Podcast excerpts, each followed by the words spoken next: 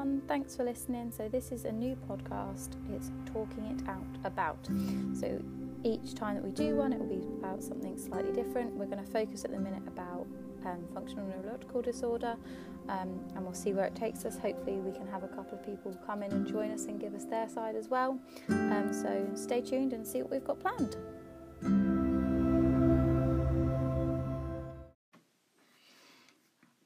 So, last time we covered stuff on Hello, everyone. the Rosa Burden Centre. We covered the starts of my journey. We covered kind of little bits and bobs like that, and we're moving into doing the main bulk of what we found to be useful. On the last one, we asked for people to reach out to let us know what experiences they'd had with physio. Um, so we've had quite a few people reach out and say they've had physio and neurophysio, and the physio helped them to build strength back up in their legs, and the neurophysio helped them to show what was possible um, with FND and that they were found to be useful for different reasons. Other people have had outpatient physio from non specialists, which they didn't find as useful and didn't feel they took anything away from that physio session. Um, others have had five day instays in um, St George's and they came out walking and they've managed to keep their walking normal um, since then. People have had the use of mirrors, which I had in hospital, narrow spaces. Sorry, what, what's, what are so the they make you mirrors? walk while you look at yourself in the mirror. Is that does that? That's to try and help coordinate with your brain. oh, okay. But I didn't. That didn't help me in any way. Yeah. So some people have found it useful, some people haven't. Um, narrow spaces where you couldn't fall, so it forces your body to not kind of kick out like my leg would do. It kick out to the sides. Is that like? Because I know you posted a video, didn't you, before where you were walking like assisted? Is that narrow at the feet level then? Mm-hmm. I know- ima- know so this is tight. I, I didn't do the narrow space one, so I walked between two bars, Yeah. but I was never in a narrow space. So I would imagine the way that this has been described to me is that they were in like a blocked in space that was narrow yeah. to force the body to walk in a certain way. Which is interesting. and then they were held whilst they walked, so they weren't just left to like fall, but Yeah. they were held whilst they were walking. But that's interesting because you were all a lot of the times you've been told specifically like not to overthink on any of your symptoms. So like Mm-hmm. you, were, uh, uh, I can't remember which ones, but oftentimes you were told like, for example, if your legs aren't moving the way you want to be moving, almost not to try and get them to do specific the move. So not you're not trying to physically raise your knee.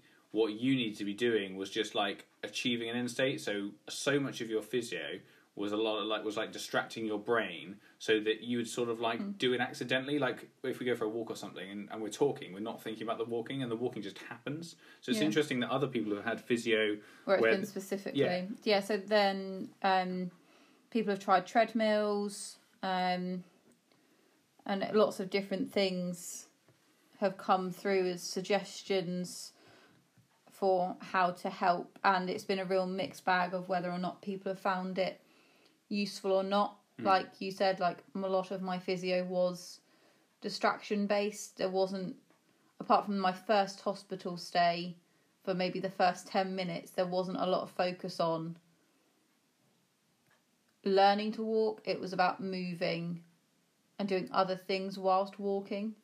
Yeah, And then so that was to it- distract you then. It would, yeah. So then that was the main purpose, and it was difficult because as soon as you put the focus on just the walking, it would get worse. Do you so when it was happening, do you remember like how what was your brain thinking? What were you thinking? How did it feel for your focus to Couldn't go do it. onto it? So it was so were you trying to sort of talk me through it? How were you because obviously in my mind, like I guess we we don't really think about how we do things, do we? We don't think about walking. You just sort of do it. Your brain just knows the routine. And I know back then, certainly, we used to think, well, like you've had like sort of the main episode, whatever the big incident was that sort of sparked the FND, and like the brain sort of just reconfigured, didn't we? So it was like it was fixed in the in the structure that it was, and then all the sort of neurons or whatever sort of like tilted ninety degrees. So the patterns were there, but they weren't creating the effect you wanted. Mm-hmm. So what was it? So what was, can you sort of talk me through how how it felt when you were. Did it feel any different when your brain was distracted than when No. it wasn't? So it felt the exact same. the whole I can time. remember. I just remember walking how I wanted to walk. I, I didn't. I wasn't choosing to walk in any different way. I was just walking, and I know physio had made comments to me about why was I choosing to do it that way, but it wasn't a choice. I wholeheartedly believed that I was walking normally. Mm. I didn't, and trying to walk what everyone else would call normally felt very, very alien. Like it still causes me a problem now going up and down the stairs. Like if I'm tired, I can't do those stairs properly because it feels wrong. So your normal feels wrong to me. Mm. And it felt very wrong to me. It felt like I was doing everything backwards and your walking was the incorrect one, not my walking was the incorrect one. And how did the like dissociation play into that? Because I remember thinking that the dissociation was was actually a, a really big stopping point. Because in my mind, I thought, okay, let's say you believe that you're walking normally because your brain still is fixed in that pattern. But it might like, as if if for example, as a non-dissociative person, I would look at trying to be the nicest way I can phrase You can that. just say normal, it's fine. Yeah, but- I'm not going to yeah, take but- offence at that. But uh, somebody could. I would think, like, so let's say if I started walking and suddenly my walking was going wrong, I would think, right, I know what normal looks like, so I need to make my limbs do that normal As far as I was aware, I was walking normally, wholeheartedly. But you were dissociating at the time, weren't you? Yeah, so, but I was. I, re- I have a very clear memory of telling, being asked by a physio why I was choosing to walk the way I was choo- I was doing it, and I was Mm. like, I'm not. This is the way that my body wants to walk, and it's normal. Yeah. It completely rewrote what was normal for me. And there's and something. it's taken me ages and it still it still catches me now where that is my normal like there's no way of getting around that my normal is not normal but it is for me Mm. and like my speech like i had no idea that any of it was going wrong for me it was all just the same. I hadn't stopped doing any of it. So like when we went to see like speech therapists and things like does that sound normal to you? Yes. Mm. to me it sounds normal. Even when in my worst speech you couldn't understand what i was saying. In my head i knew exactly what i was saying. Yeah. and because i understood what i was saying and i understood what you were saying i was able to understand what was happening around me but it wasn't normal.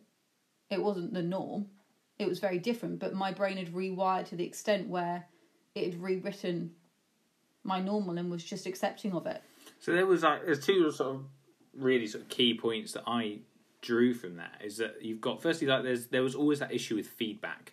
So it was like you couldn't recognize that the new way you were doing wasn't correct. Hmm. Now obviously I can understand in your brain because it was always the way you're doing it and your brain obviously you don't recognize your brain having changed.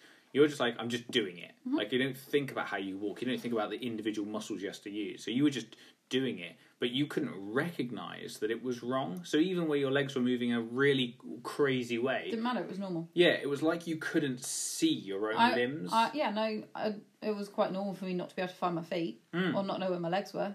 Like that was quite normal. But once you, when you weren't in your dissociative state, it was so. That's this draws me to my second point. So once you were in your dissociative state, quite frankly, there was there was the only way to get you really walking better was to completely distract your brain from the state it was in. When you were dissociating, there was basically nothing we could do, which is why so many of the physios like I would explain to you, oh, the way you're walking is wrong, but you wouldn't you wouldn't believe me essentially hmm. because you're just like, no, this is the normal way. And I remember you getting frustrated with me because I think at points you thought I was putting it on. yeah, and I, didn't know. I, I remember that you, you got mad at me because I wasn't using. You were like, it's just your hip flexor. Just use your hip flexor. Don't think about the rest of your leg. Just use your hip flexor, and you'd poke my hip flexor to, to cue me to which one it was. yeah. And I would literally, I'd be like, I've got literally no idea how to make that particular singular muscle Mhm. move. And you got very frustrated with me quite often because you were like, just use your hip flexor. And I think I was, I in my head, I, I think I was like, but it's not just my hip flexor. If it was just my hip flexor, I wouldn't be walking like this. I would have had more control. Yes, it might be that my hip flexor has forgotten how to fire, but there's something else in my brain that's stopping that hip flexor being able to do it. So I remember you getting quite cross and irritated, rightly so, because you were like, just use your muscle, just use it, just use it. And you'd make me like move my leg in certain ways. But the problem was, is because you were moving my leg in certain ways, it triggered non epileptic seizures. Mm. So I couldn't move my leg in the ways that you thought I should be able to because it triggered the seizures. So I had to keep a very which is I wonder why that was because it was very it's very clear. So even now, whilst you're tired and you can you're not dissociating, as you start getting tired, like as you go to bed or something, because you the way you walk upstairs is your left foot goes on to the higher step and your right leg comes onto the same level step, where typically you would walk Mm-hmm. Or every go other sideways. step. Yeah, yeah, you or you go sideways. The reason you do that is because you have to use your hip flexor to bring that leg higher. Now, if you stand up and stand up tall with your front leg forward, your body swings that right leg forward into the center line. You have to use your hip flexor to raise the knee. If you can't tell, guys, it's forward. got a real thing about hip flexors. It's just the one muscle that I knew you weren't But, using. but well, then we played like football, and I could kick a ball, so I yes, could use but it then. no. So I, I still think that I shouldn't have opened this. Pandora's box. I should never have mentioned the word hip flexor. No, I think we'll think never get off it now. I'm really sorry. This is going to be a very in-depth conversation about my hip flexor. So there was a yeah, but I think this is important for like for physios because they will they will understand and they will know. Or they'll laugh at you and think, nah. no, because you can use momentum in like torsion in your not body to bring that forward. I just so think it was a very simplistic view of that you had. yeah, but it's not wrong. It's still It- correct. No, it's not. It absolutely No, is. it's not. Why then? Do you think If any you're physios are out there that want to argue their point, please let us know because otherwise this is going to be a point of contention forever. for Zena us. doesn't have a leg to stand on. That's Ah. I do have one good leg to stand on. A right leg to stand on. But yeah, I mean, you can. The, the ge- the point was though is that so for example, if the whole reasons behind it aside, if when you use that muscle that causes a non-epileptic seizure, leg shakes or anything, that is a really good explanation as to why naturally you are averse to using that muscle because you recognise using that muscle brings Yeah, but it on didn't even have to be using it. It could just be that someone, tou like when that doctor examined me before I ended up in hospital the second time, he literally touched it, Yeah. and that set me off. But so, but that's the the whole re, the whole sort of surrounding point is that actually there is something to do for some reason that muscle, whether it's utilized or manipulated, triggers or is the build up to using it, which is why you couldn't walk properly. Because if you know, oh, I can't touch it because it will cause whatever this problem, then that's a really good like a really good marker for us to know. Well, actually, there's something to do with that. Now, as you've dissociated less and less, quite frankly, it's just not been an issue because all those symptoms, all the physical symptoms, the talking and the walking, they were when you dissociated. Very rarely, actually, have they been so much of an issue when you've not dissociated. So we spent a lot of time and effort, and we'll go over some of those in a minute, on things that helped. But actually, it seems that most of the ways they helped was they brought you out of that dissociated state. Because when you're completely fine as you are now, you can think things through and you can understand. But like I, I know a lot of the times when you're dissociated, and the um, doctors and stuff, obviously they try to explain things to you. You simply just wouldn't retain it. So it would be like they make no progress whilst you're dissociated. So it was No. always so it was always like That was all, to get that, you but out. that that was the difficulty with the unit. Mm. I didn't make as much progress as I could have because I literally couldn't remember. And that's not from lack of trying on their part. It was just I could not retain whatever they told me. And there's the same now with like the speech therapist I had, or the physio, Mm, or yes, ta- right. or talking, whatever it was. I could never retain it long enough to embed it and access it and go back over it. As soon as we were done with the conversation, that was it. Like I won't remember this conversation. We'll sit here and have this conversation for however long, and I won't remember it. It's interesting as well because I would say to you, for example, his name, and I would point at someone, and I'd say his name is Paul, and I would look at you and I'd say, "What's his name?" And you just look at me, and like you could see your brain was working, but you couldn't make the link, and I'd say him, and you'd look at him, and I'd say his name is Paul. What's his name? Same with the dogs, though, isn't it? Yeah, and and it wouldn't make any difference. Like it's it was We made no short term memory. Do you remember the book Uh, with your family in it. with family and friends in it? Mm.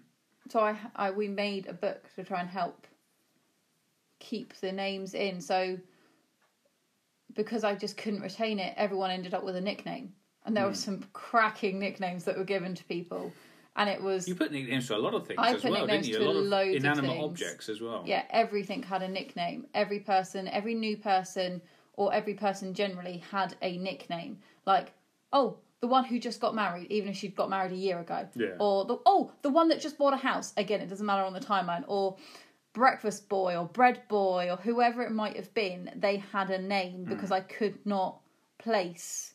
I knew that I knew them, but I didn't necessarily know why I knew them Hmm. or how I knew them or what their name was.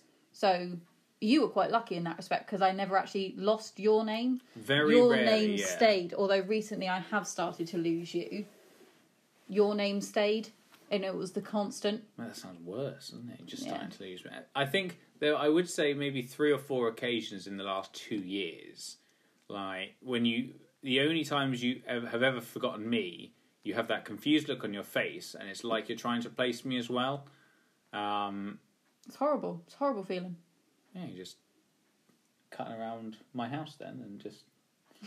It's not your house as long as you can't remember it. It's uh, becomes mine. I think I wrote that in the wrote that, wrote that in the deeds.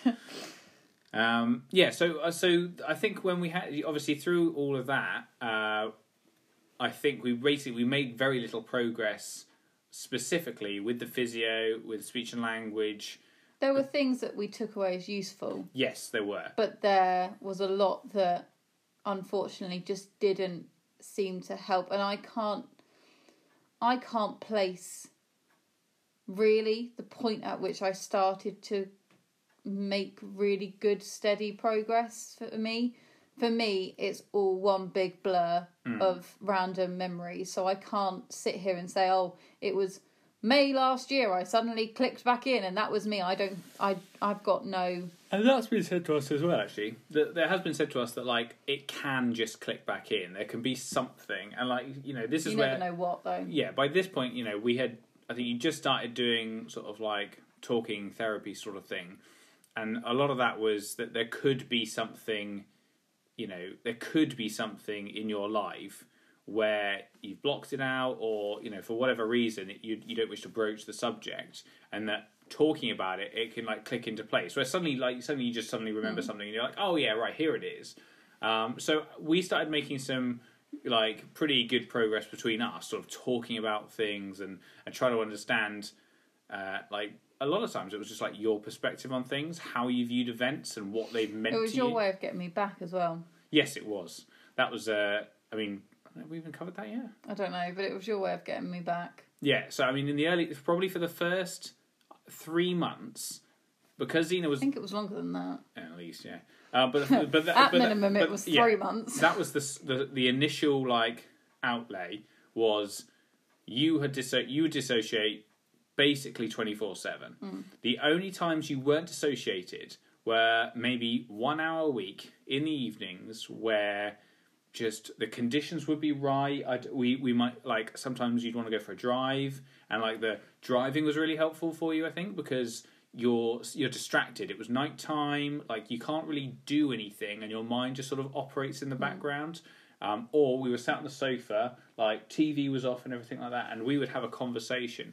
And to start with, it would be like drawing blood from a stone, but we would cover topics that were particularly important to you. It doesn't have to, they, you know, they're not like necessarily work yeah, work and family and friends and like your motivations and things like that. And as we cover those topics and as we got to things that were like more difficult for you to talk about, suddenly you just switch back in. And for me, it, it like because obviously I was just I was just living in this world where I was like, she's gone, she's gone from me, and like nothing I can really do brings her back, except there'd be this one hour a week if I'm lucky and it it, t- it took me a few weeks to work it out as well, where I would push these conversations to try and find more details out, and you would suddenly step back in. And the first time I did it, it was like like a you got like balancing on a spider's web or something like that. The first time I did it, I draw attention to the fact because I'd be like so excited. I'd be like, oh, and then I'd like I'd use your name or I'd get you to think about your name, and I'd be like, look, you're doing it. And as soon as you consciously put that effort in to process, like, oh, you're right, But then you'd my- cut away again. But my name was a trigger. It was, yeah. So the other thing that happened whilst I was at the unit is my parents had come up to see me on like the first weekend because you can't go home, and we'd gone out to a National Trust place, and I was in my wheelchair, um, just cutting round, and As you do, cut We- wheelies. Yeah, Like just wheeling my way around the National Trust place, and um, they had said my. We were talking. We were sat having. I think I was having a jacket potato, and they were talking to me, and they were saying my name a lot, and it actually triggered the start of a non-epileptic attack, but it wasn't like a seizure. My hand got stuck, and I got stuck with my hand in a fist for hours and it just got stuck because they were saying my name so much and my name became a really big thing and then gradually i went from being stuck and if you look through my facebook page back to may of that year whatever year it was you can see i've put up a picture of where my hand got stuck above my head and i couldn't actually get my hand back down and it ended up resulting in both my hands got stuck and then i ended up having a seizure in the back of the minibus in front of people, which was horrible, but it linked from the fact that my name had been said a lot. Mm. And that was the other thing that I lost. I lost my identity through dissociating. So when you then started saying my name a lot, it it put that brick wall up for me and I couldn't. So I remember I was sitting on the sofa and you asked I was back hmm. and you asked me to say my name and I felt myself slipping from right in front of you and I hmm. watched it happen and I was in my brain I was shouting at you to stop it and leave it alone because you were going to lose me Yeah. but you kept going and you kept going and then I disappeared and you went and you're gone aren't you? And I just I looked at you and I looked at you with like two sets of eyes the eyes that were actually present and then the ones that had been locked away back in my brain. And I was like yeah because you pushed it. You pushed it too hard. You can't push it that hard Yeah. because you lose I can't hold this level of brain activity for that long if you push me that hard. You've got to do it in a more careful way. And, and I just didn't know at No, that you didn't. po- like at that point um and I do want to come back to sort of like the the the not liking of your name but at that point it was like she was gone and anytime I was like like you know suddenly like a portal had opened up and I could reach through and I was desperately trying to grab her like that's what I was doing I was like pouncing on it sort of thing. And and over weeks I realized you just don't talk about it. And like I'd like I'd let it st- I'd let her stay increasing periods of time keep like I we'd be t- we'd talk for like an hour and a half two hours and I'd just be trying to think of anything that was really difficult to talk about anything that was like emotionally challenging because I knew it would keep her there like I would have to intentionally cause like issues and think about things that would be hard because I'm like she'll stay longer and over time the longer she gets to stay in this state I was like, this will work, and even and I would wait, and it'd be like right until like the two hours. So we we talk we, we might even talk. I think we talked from for like half six till about ten, and I was just like trying desperately, and like I'd be thinking some days like we hadn't spoken for you know Zena hadn't been present for a few a week or something, and I'd be like, "Oh, what is there to talk about? I need something new, like something that is gonna some new topic where it's gonna be difficult for you. There's only so many things you can talk about. you um you used to get facts wrong as well purposely to bring me back as well What like? I this is a vague memory because I was out of it, but I was not out of it completely. I don't think we went out for lunch with your dad, Mm. and we were sat in a restaurant, and I was looking out at the river, and there were swans or something on the river, Ah, yes, I do remember that. and you were relaying something, and you got the facts wrong. But because you got the facts wrong, I got cross with you. So I jumped back in because I was like, no, that's wrong. Like, you can't. And I remember your dad's face being like, oh God, she's back. And you were like, yep, this happens. And you tried to like reassure him. And then as soon as I said my bit, I went back to just staring at the swans on the river. And then hmm. I remember hearing, but not taking in, but hearing you saying, it happens a lot. She'll come back if she needs to. And Yeah. clearly she felt like she needed to then. So she came back. So yeah, that had been. I think you know that had probably been like I don't know where that was in the timeline, but I remember it happening. I think that had been so. This had been sort of somewhere four or five months in, but I mean that's much of it. So I had developed my understanding that even when you're dissociated, you were always there. So at some point, I realised you weren't gone.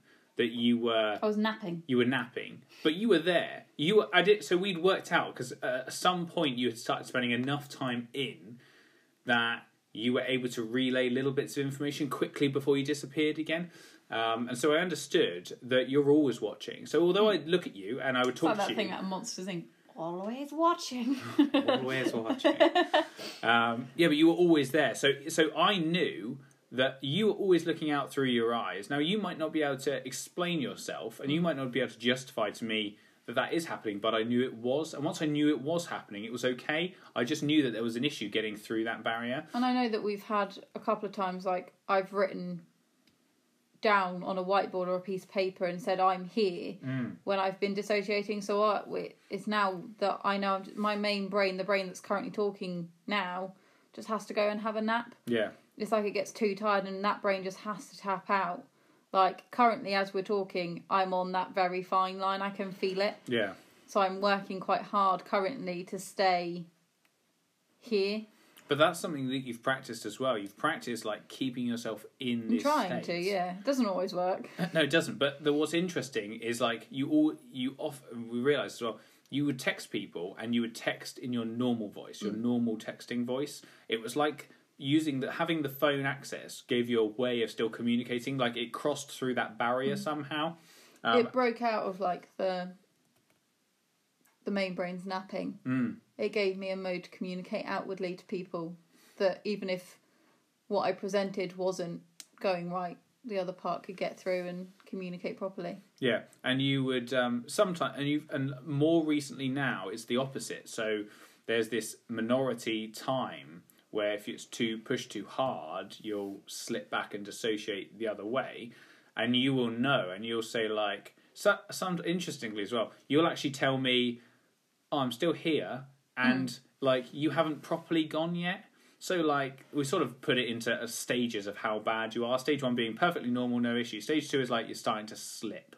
Like you're, I can just see you're getting a bit tired, sort of thing. Um, stage three is like sort of a solid, just like resting, sat on the sofa, but not really n- much idea of what's going on. And then stage four was how you existed all the time for the first six months or so, where you were just basically completely gone. You'd be barely in stage two now, where you're just starting to go, and like I'm just starting to pick it up. But sometimes I haven't picked it up at all, and you and then you say like you'd either write it down or because like you'd feel like that was the only mechanism you had to get it at at that point. Um, and you'd say, "Oh, you know, like I'm, I'm here," sort of thing. And I'd be like, "Yeah, that's okay. Like I know you're here. Like I know you're here." And that's the way I approach it now. Before I thought you were gone, and I and I just thought I only had this brief moment.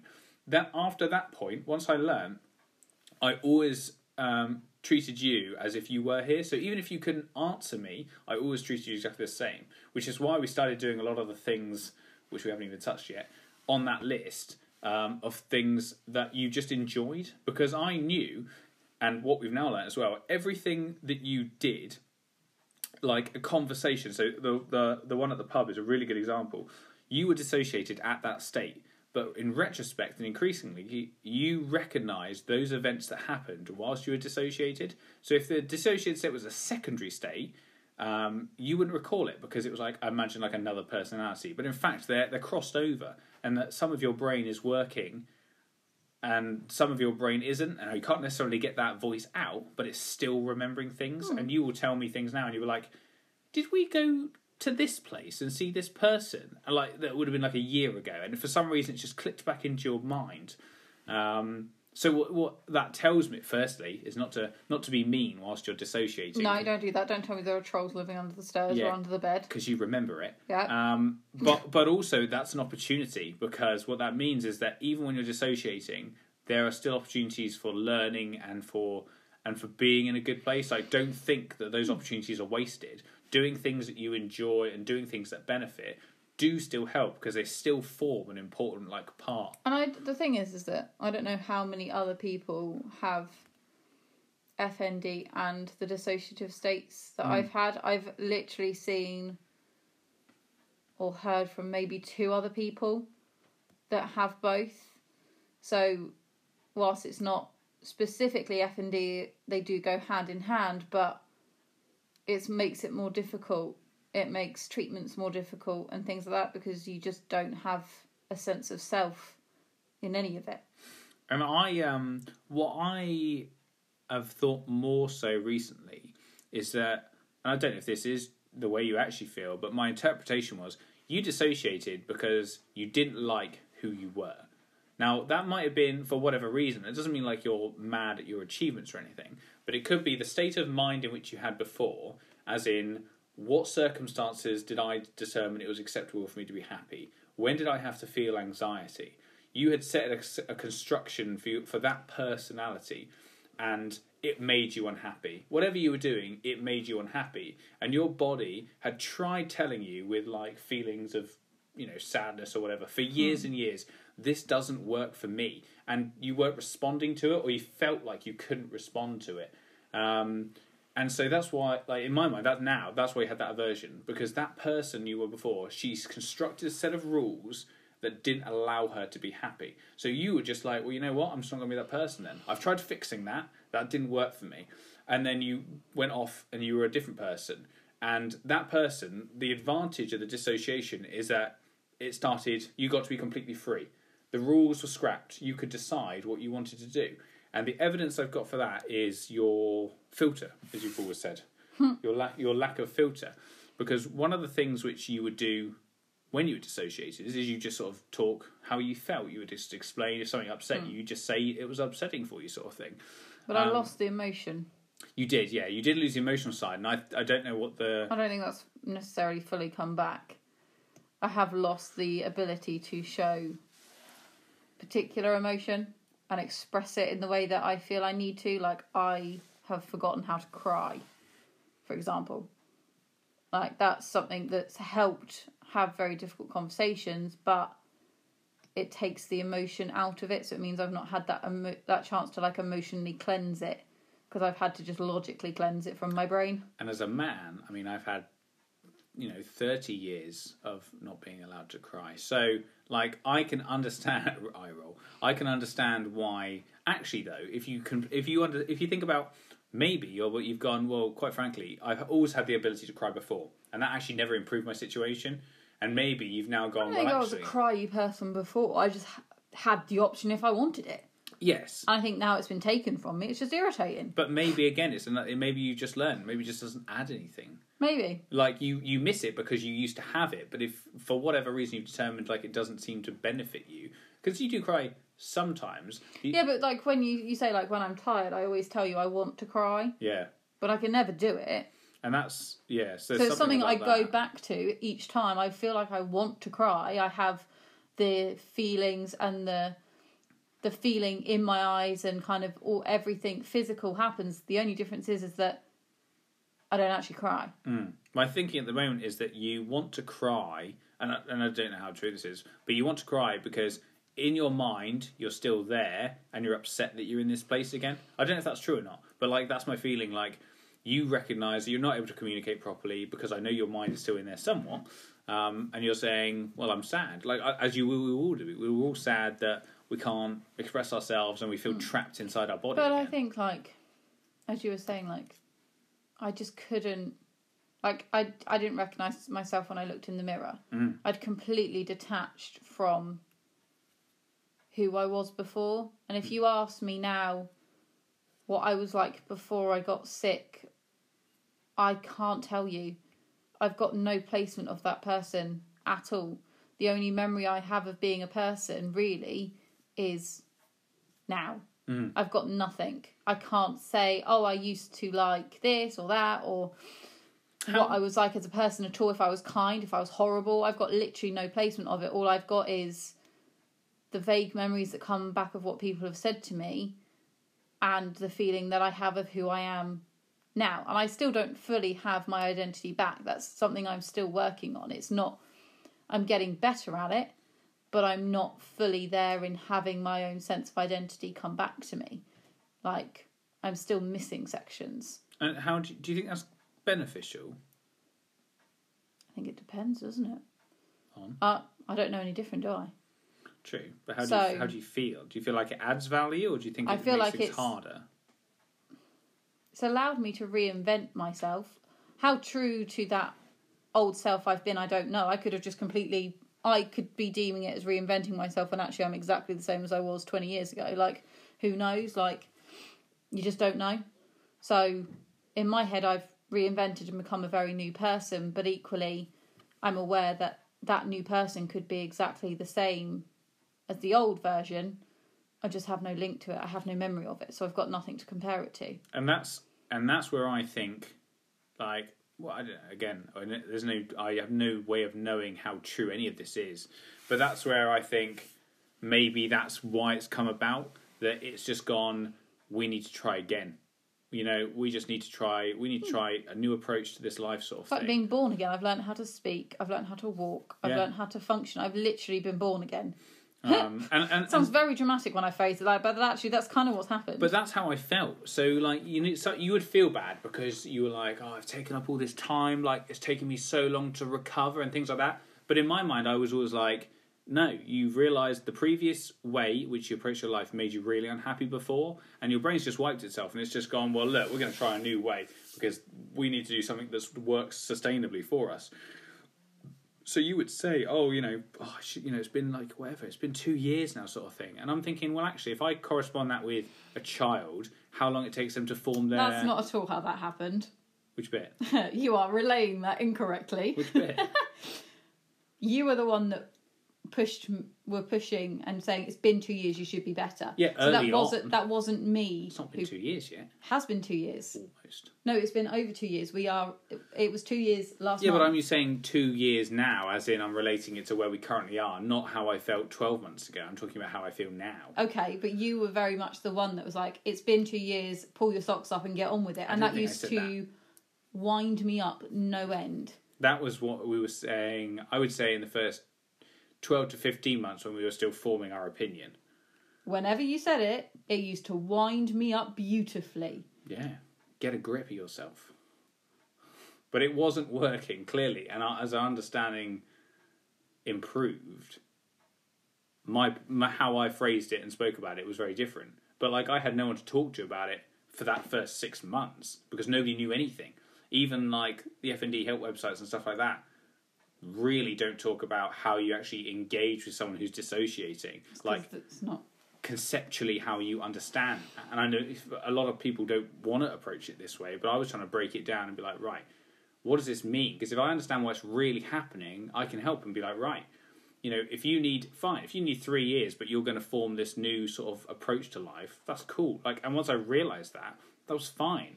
Like, kids take years to develop because they're trying to work out what works. And I, I remember you not having a filter, and specifically, like you know, my family would come round or something, and you would say something where if this was like sort of normal company, I would say. Oh, you know, why are you saying that? It's a bit rude, sort of thing. But because you were expressing yourself and like you were feeling confident to do so, I always really encouraged you to have no filter because I was thinking, here it is. This is you feeling it's safe to express yourself, and I was like, brilliant. Like we can we can refine the edges in a couple years time down the line. But right now, what we want to do is just encourage you to feel safe and confident to express yourself. And how often do you feel, whether you work with your family or any other sort of social situation, were you with people and you thought something, but you thought to yourself, it isn't safe for me to express myself. I can't, I'm not important enough to express myself. People won't care about my feelings or my thoughts. I'm not like important enough to do that. And I feel, I think your answer would be quite a bit of the time. And I wanted to encourage you to do anything that improves your confidence. Anything that you could go from, I'm not really that important to, yeah, here's my opinion and I'm going to express it.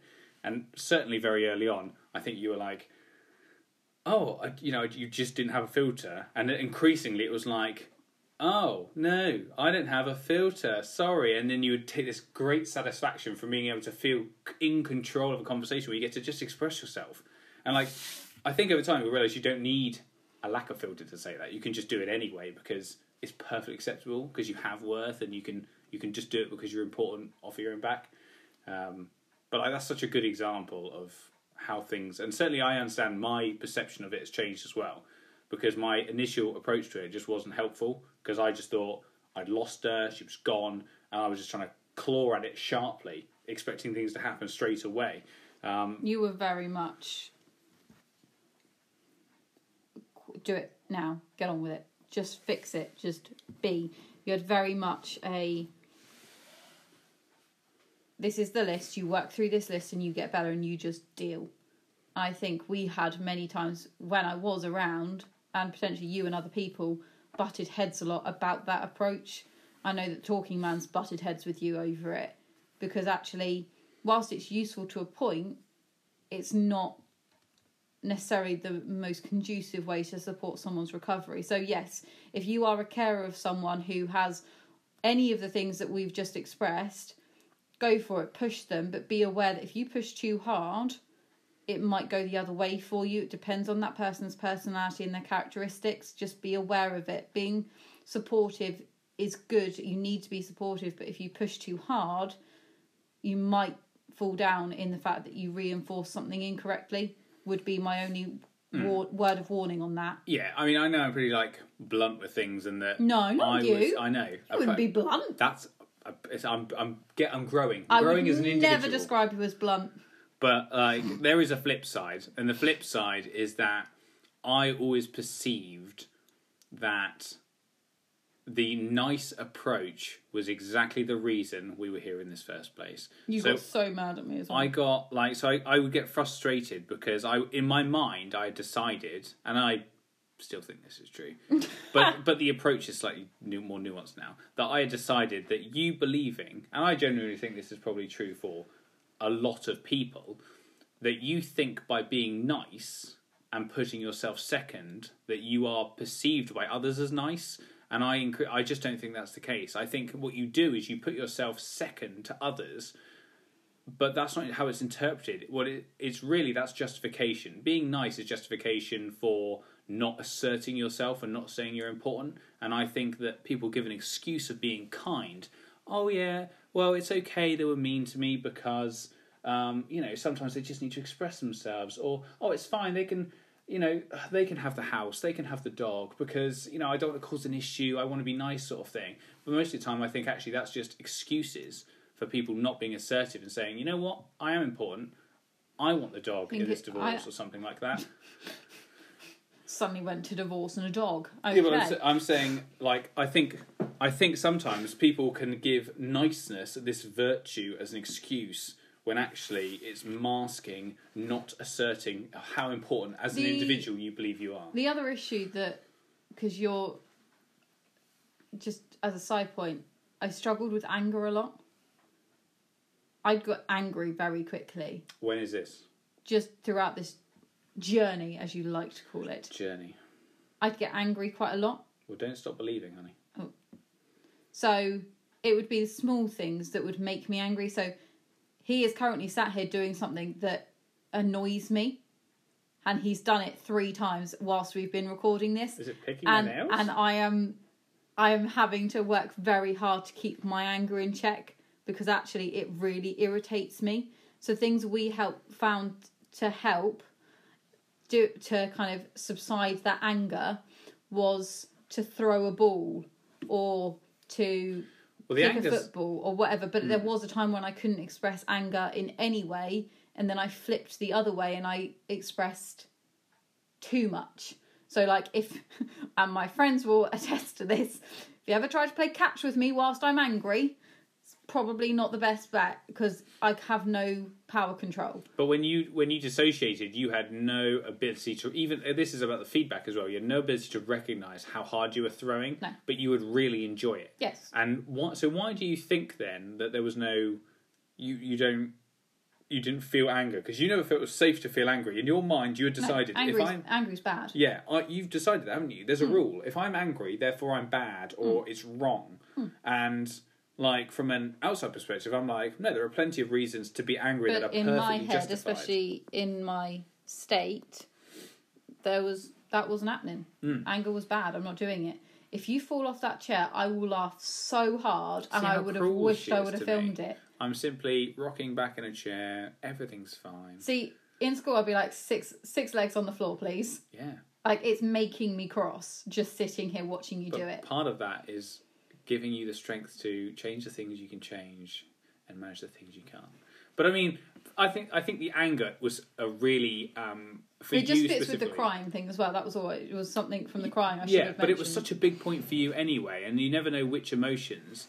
You believed it was wrong to feel anger, so you had a whole emotional spectrum that you had just blacklisted and just said, "No, everything in this bracket is wrong." So i- imagine the the circumstances whereby it's perfectly reasonable to feel anger. Any circumstance where you've been in some injustice against you is perfectly reasonable anger, and you decide, nope, that makes you bad. And what that means is that anytime any real anger comes in, instead of it being sometimes your fault, sometimes somebody else's fault, you just say it's all my fault. So you take on these increasing number of things that have gone, this is now my fault. This is now my fault.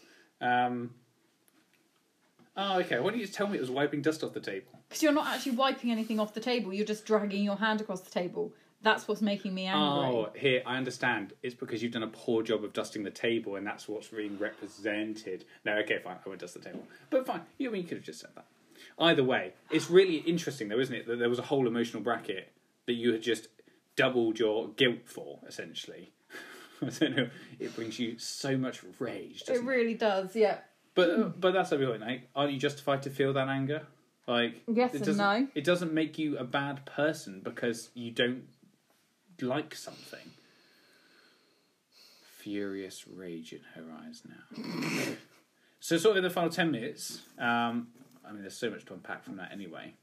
Uh, I think what we worked out in the first sort of six months or so was that these specific therapies at for that point for you didn't really help. They weren't specifically helping in the terms of technically, like the physio wasn't actually improving your walking. And what we needed to do was we needed to bring you to a state where you weren't dissociating. So we needed to make life enjoyable so that you would wouldn't dissociate anymore, and then we could refine the little things. Although uh, we were fairly fortunate, once you'd non you'd stopped dissociating, the symptoms faded off. A lot of them faded off. So it was a case of keeping you from dissociating. I don't remember. That's the problem because you dissociated.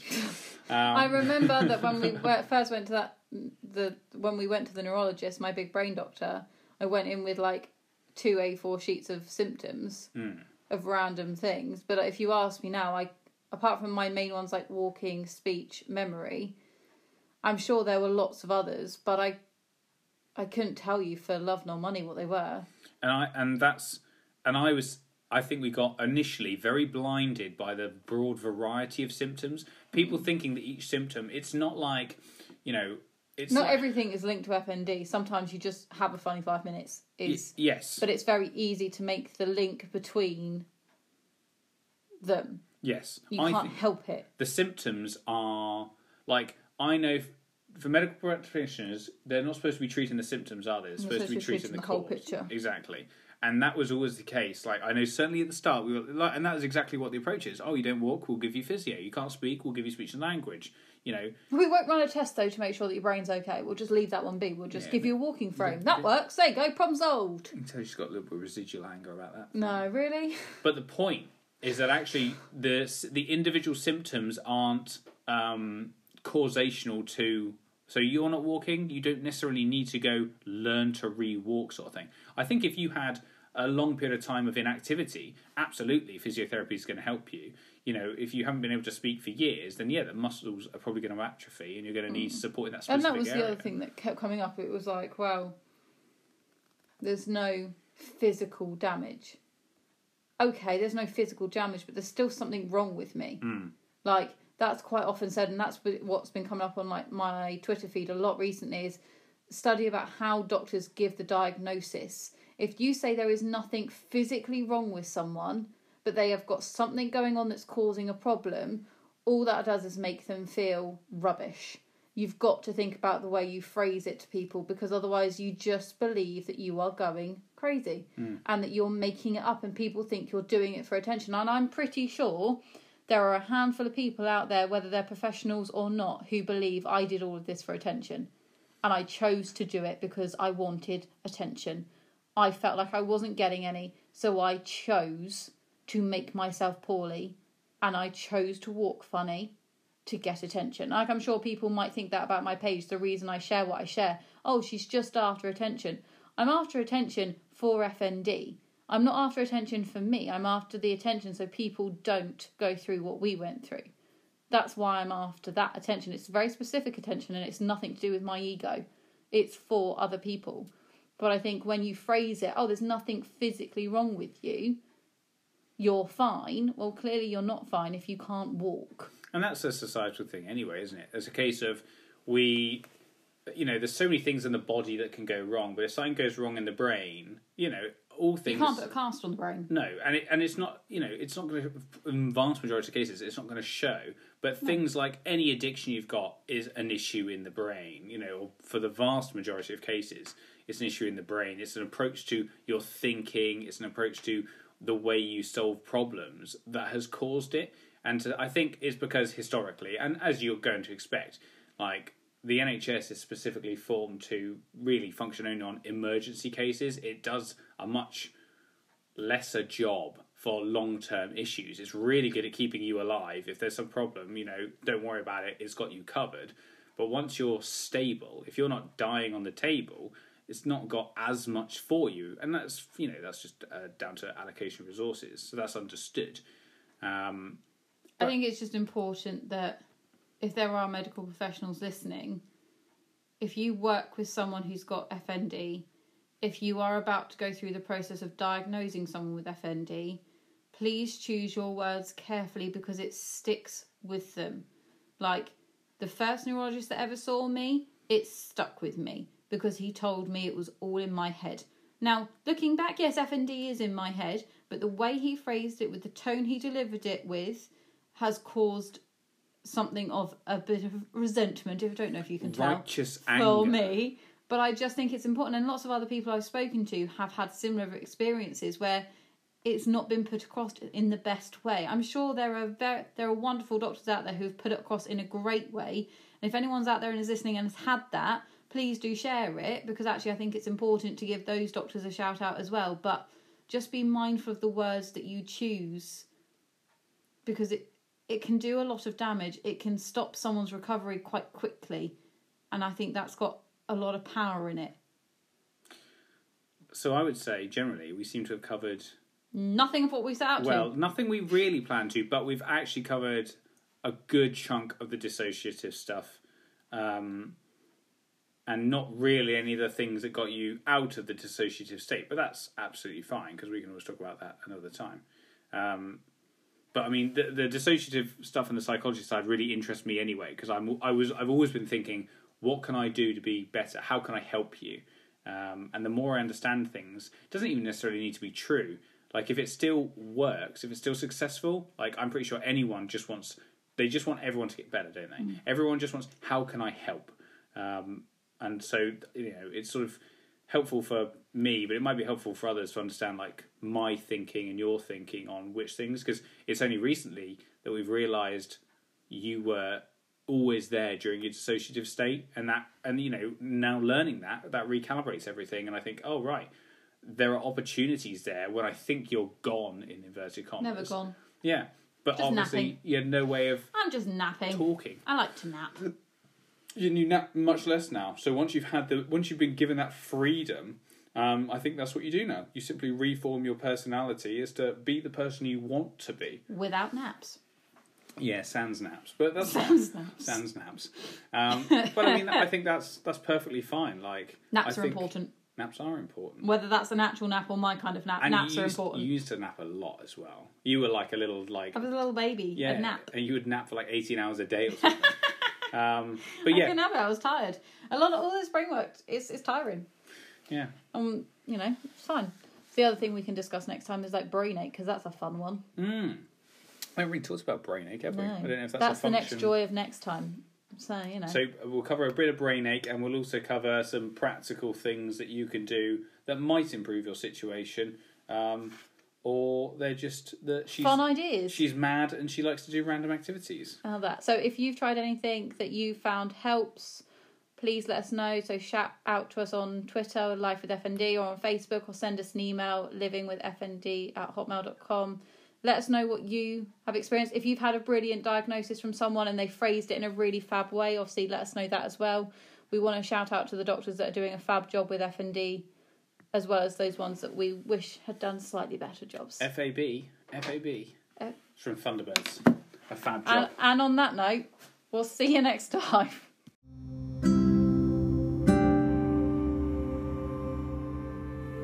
Thanks for listening to um, this episode of Talking It Out About. Feel free to reach out to us. We are on Facebook, on under the name Life with FND, on Twitter as well. Or if you want to send us an email, it's livingwithfnd at hotmail.com. Hopefully, we'll see you guys next time.